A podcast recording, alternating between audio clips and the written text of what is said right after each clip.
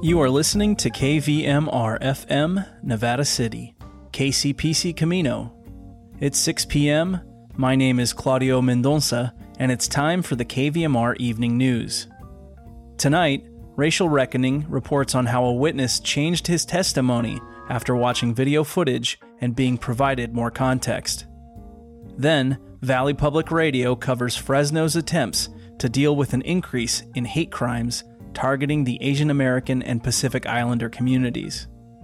We'll take a look at the weather before listening to Hospitality House's Needs of the Week and Bravehearts.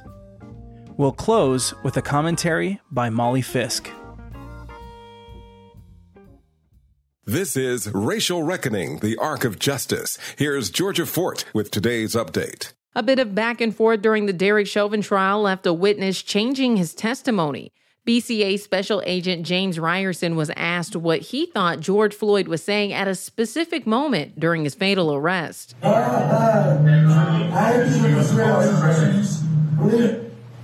Did you hear that? Yes, I did. Did it appear that Mr. Floyd said, I ate too many drugs? Yes, it did. That was Special Agent Reyerson's response when he was questioned by defense attorney Eric Nelson. After a short recess, the prosecution played over 15 seconds of the same video to give the witness more context. Please. Please, I can't breathe. Special Agent Reyerson then changed his testimony. Having heard it in context, you're able to tell um, what Mr. Floyd is saying there. Yes, I believe Mr. Floyd was saying, I ain't do no drugs. So it's a little different than what you were asked about when you only saw a portion of the video, correct? Yes, sir. The defense's stance is that George Floyd died of a drug overdose, not due to asphyxiation caused by Derek Chauvin's knee on his neck. Two more employees of the BCA took the stand, both forensic scientists. During their testimony, attorneys presented never before seen photos of inside George Floyd's vehicle.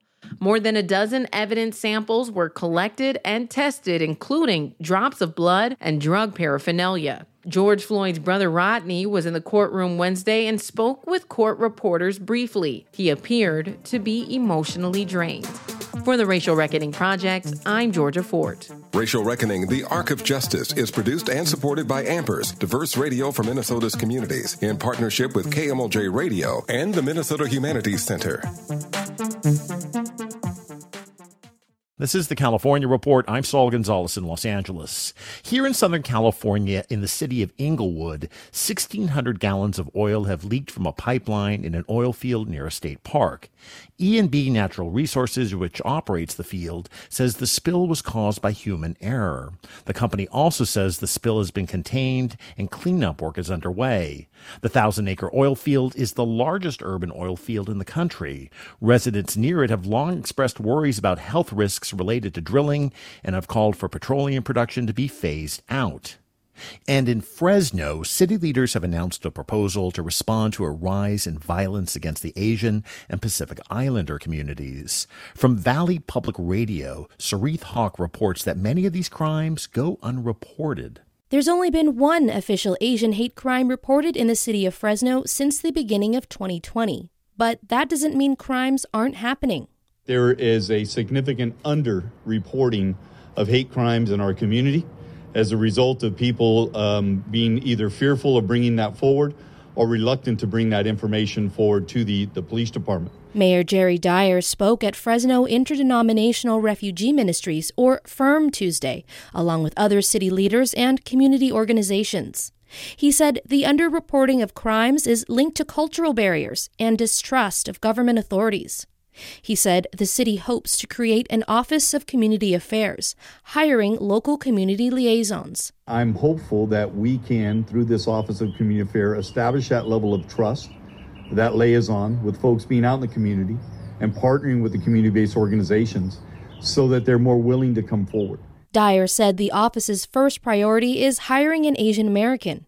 The office also plans to hire Latino and Punjabi representatives. Funding will be proposed as part of the next city budget starting July 1st. For the California Report, I'm Soreath Hok in Fresno.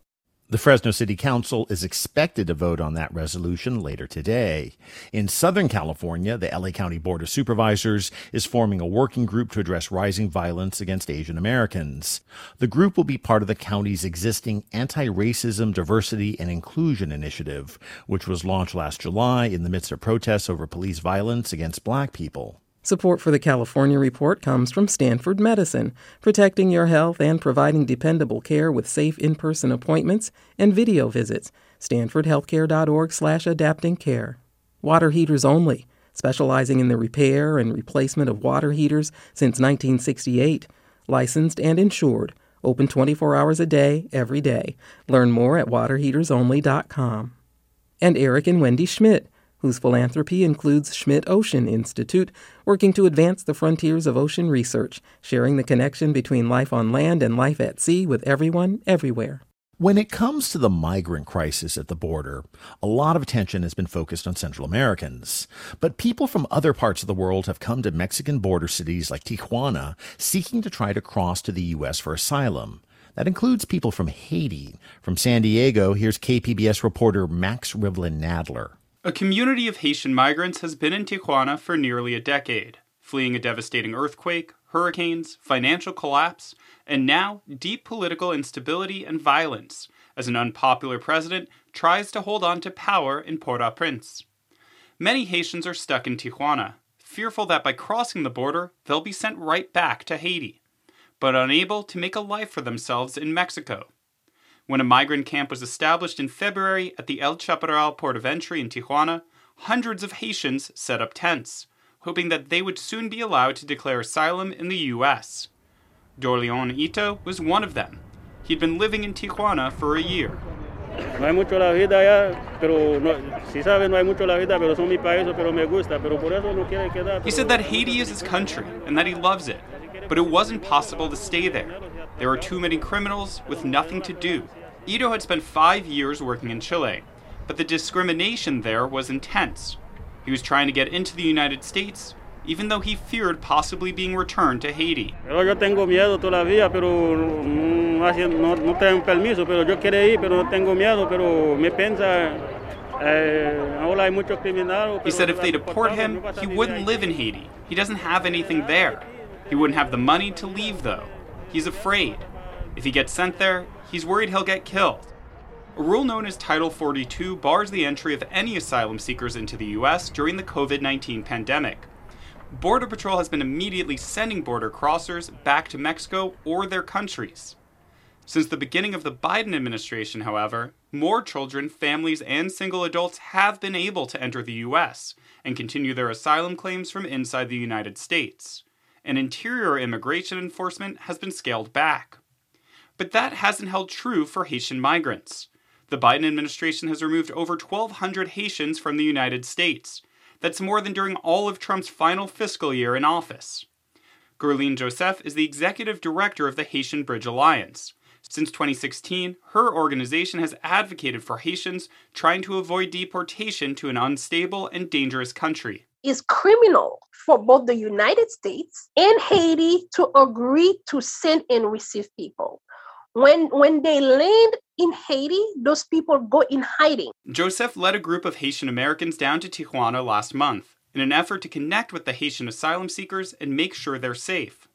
What they found wasn't reassuring. The Haitians were leaving the camp because they felt discriminated against by the Central American migrants. Christian Nestor is a Haitian American lawyer who works with Haitian Bridge Alliance. He says that many Haitians have gone broke in Mexico. A lot of Haitians are stuck here and their workers authorization has expired. So they don't really have any way to make any money and they're stuck here. He doesn't believe that the treatment of Haitians in the American immigration system or the role that the U.S. has played in supporting the current regime in Haiti has deterred anyone from coming to the U.S. Many Haitians have jumped the border fence in recent weeks, tired of the racism and willing to risk being returned to Haiti. Asking around the camp late last month, Dorleon Ito was nowhere to be found. Jean Claude Jean is still holding out hope. He's one of the last Haitians in the migrant encampment at El Chaparral. But even his patience is wearing thin. Eh, yo pensé que me, me quedo por un, dos tres semanas. He says he'll stay in Tijuana another two or three weeks only, then he'll cross. Whatever happens to him, he'll have to accept it. He doesn't want to live the way he's had to live here. For the California Report, I'm Max Nadler in Tijuana. And that is the California Report for Thursday, April 8th. We're a production of KQED Public Radio. I'm Saul Gonzalez. Thanks for listening and have a great day. The National Weather Service is forecasting sunny skies for our entire listening area. In Nevada City and Grass Valley, tonight, clear with a low around 43. Tomorrow, sunny with a high near 68. In Truckee and Lake Tahoe, tonight, mostly clear with a low around 29. Tomorrow, sunny with a high near 58. And for the Valley, Sacramento and Woodland, tonight, clear with a low around 46. Tomorrow, you guessed it, sunny with a high near 76.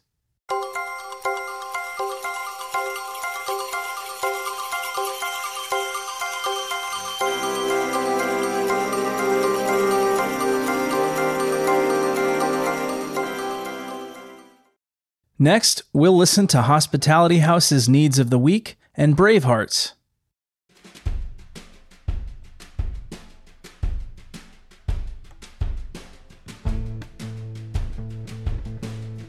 I'm Christina Abkarian, Marketing and Development Specialist at Hospitality House, and the needs of the shelter for this week are PPE, mask, and gloves. Please keep donating these.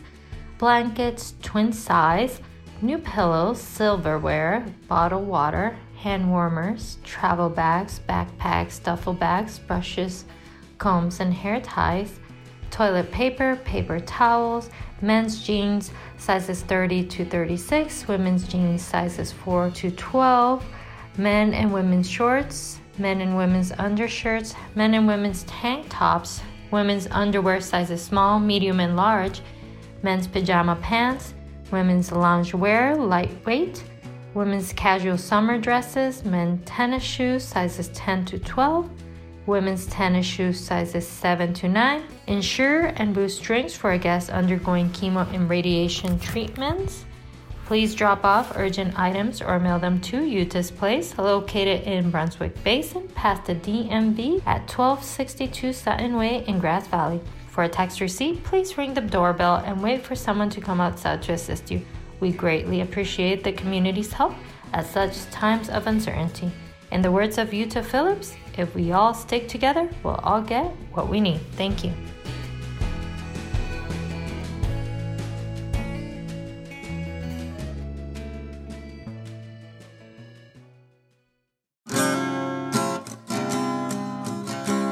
Welcome to this edition of Bravehearts, where we hope to increase your awareness and understanding of what homelessness looks like and some of the many organizations working on solutions to improve the homeless crisis. We are your hosts, William Wallace and Betty Louise, and these are the Bravehearts.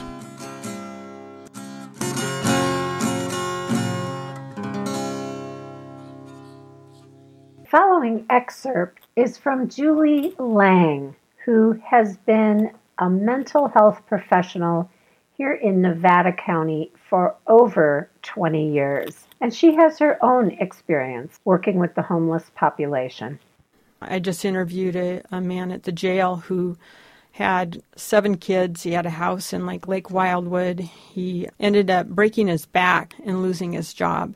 And then over time, he lost his wife and went through a divorce and then has had you know, multiple injuries doing strange odd jobs like a big truck or something fell on his face he lost his teeth he re- feels like he's really self-conscious because people look at him and judge him and automatically think oh he's a methamphetamine addict mm. which is also a judgment methamphetamine addicted people are also human and have their story as well what do you do for these people? Like, how do you support these folks that it's just, and we've talked with a few too, it's just one thing after another that leads them into these horrible situations? That's a good question. The biggest thing that I do, I think, is listen. And I have them tell me their story and I listen as deeply as possible. and help them be seen and feel a relatedness, like somebody is caring to find out who they are and have the experience, if possible, to not have a sense of being judged for it. Many of these people are very ashamed and they're wearing a badge of shame because they look different from other people. They're not clean. They can't get the right clothes. They are not accessing dental services and they feel ashamed. Mm-hmm. And so they feel people are going to look down on them and they're automatically defensive and often not trusting. If they go in for medical treatment, often they're accused of drug seeking. Mm-hmm. Some have addiction problems, some do not. You just can't label them. Yeah. They're as different as any other unique human being. How would you advise people that encounter mentally unstable homeless people and are afraid? I would tell them just to note their fear, but to take a breath and to do their best to treat those people as if they were a family member, meaning with respect and a calm voice. I think that the biggest thing is not acting abruptly, being polite and kind, just showing a little kindness. It's simple, isn't it? Yeah, it's it is very simple. Um, just our humanness and connecting is is not that difficult, but our judgments are what keep us separate, and our judgments are usually what causes fear. You know, I'm reflecting when you asked like what changes have I seen. I think one thing I've seen is I there's a bigger group of young homeless. Mm.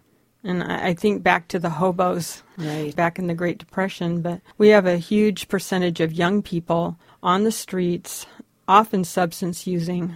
Not always is that how they got there, but they often end up using substances. But there's a huge amount of young homeless people. And I think that's very disturbing. They don't have a sense of a place to call home, they don't have a sense of hope for a future and a lot of them are repeatedly getting in jail. I think of a young man who was in jail for stealing cake. He was behind Raley's and he stole cake to eat. And he was very distraught. He, he did want to kill himself because he was just so sick of being miserable and cold. And he didn't know how to go up from there. And he had grown up in a, a small trailer out in North San Juan in a very poverty stricken area. He talked about not you know, having shoes that fit to go to school and wearing the same clothes. And so the family didn't have resources, and he grew up with very little and then was on his own as a very young teenager. And I think he was maybe 19 and just really desperate to find a different way, but feeling very hopeless about it. Thank you for joining us today. Our hope is this segment has opened your heart and mind. Be well and be kind. This project was made possible with support from California Humanities, a nonprofit partner of the National Endowment for the Humanities. Please visit calhum.org.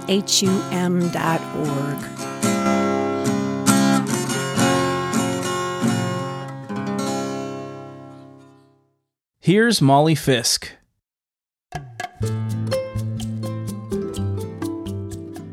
Molly Fisk Observations from a Working Poet. April is National Poetry Month, and this week I'm in the middle of doing three readings in a row. Tuesday night it was about my latest book, California Fire and Water, a climate crisis anthology, and wasn't really a reading, but more of a talk about how poetry can help us heal from so many things and also help us manage our fear. The second, last night, I was one of five Nevada County women poets reading as part of the Sierra Poetry Festival. We've done this every year for the five years of the festival, and especially in this crazy sequestered COVID year, it was heartening to see my fellow poets in their little squares on my laptop and hear their new work. Everyone's hair was longer. Most of the festival takes place this weekend on Zoom, and the lineup is spectacular. If you like poetry, you should check it out. SierraPoetryFestival.org has the details. Tonight, just as you are listening to this commentary, I'm going to be zooming down to San Francisco, where I'm part of their One City, One Book celebration, reading with another five poets in support of this year's book, Chanel Miller's Know My Name. If you don't know her name, think rape, think Stanford a couple of years ago, think general outrage, and if those aren't enough clues, please unfriend me on social media. I have no patience anymore for people who ignore the ongoing fight against male privilege and sexual assault in this century. I'll be reading poems tonight about my own experience of childhood sexual assault, the family kind, and that's your trigger warning if you need one and we're planning to listen. I'm pretty sure the other readers have similar subject matter, and as the organizer, Kim Shuck, says, this reading is going to raise the rafters. April is National Poetry Month and also National Child Abuse Prevention Month. It's kind of my month altogether. Here's a poem I won't be reading tonight that is radio friendly and even mentions God, which is a little strange since I don't actually technically believe in God. I believe in trees. But God sneaks into my poems now and then, maybe just to prove he or she is all powerful and me being a lapsed Unitarian isn't going to change that. In any case, remember that I write about many things, including our landscape here in the foothills, and as well as being angry about unfairness and the damage people do to each other, I also, at the same time, truly, 24 7, love the world. God speaks to the rope swings of summer in his gentlest voice, reminding them about change, about fallow fields and the quiet everything needs to grow stronger at facing life and death, uncertainty, joy, obstruction. This one, hanging straight from its branch over Oregon Creek, is listening. He mentions the way opposing twists will hold each other longer, and how knots keep children's feet from slipping. Three ply, four, hemp or nylon, it doesn't matter. The creek sparkles on. Wood smoke dilutes the sky's clear blue. A madrone leaf slowly spins downstream, oblivious and holy. This would be a good time to remind you that the opinions expressed here are not those of the radio station, its staff, board of directors, underwriters, volunteers, or listeners, and are solely put forth by the commentator, in this case, me, Molly Fisk.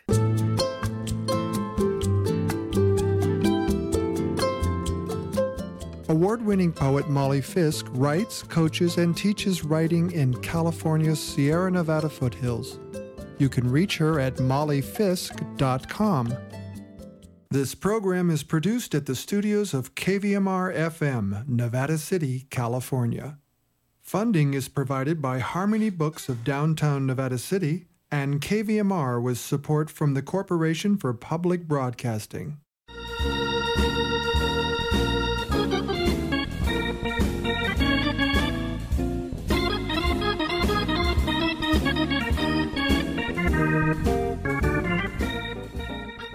That's our newscast for tonight, April 8th, 2021.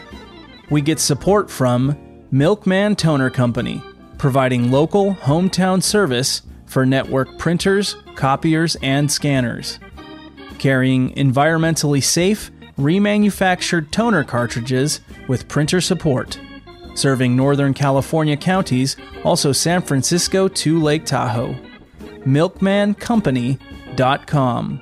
And Briar Patch Food Co op, focused on sustainability with electric vehicle charging stations and power generated by the sun. 290 Sierra College Drive in Grass Valley, or briarpatch.coop. Coming up next is the Climate Report with Martin Webb, and at 7, it's Democracy Now! with Amy Goodman. I'm Claudio Mendonça. Thanks for listening, and have a good evening.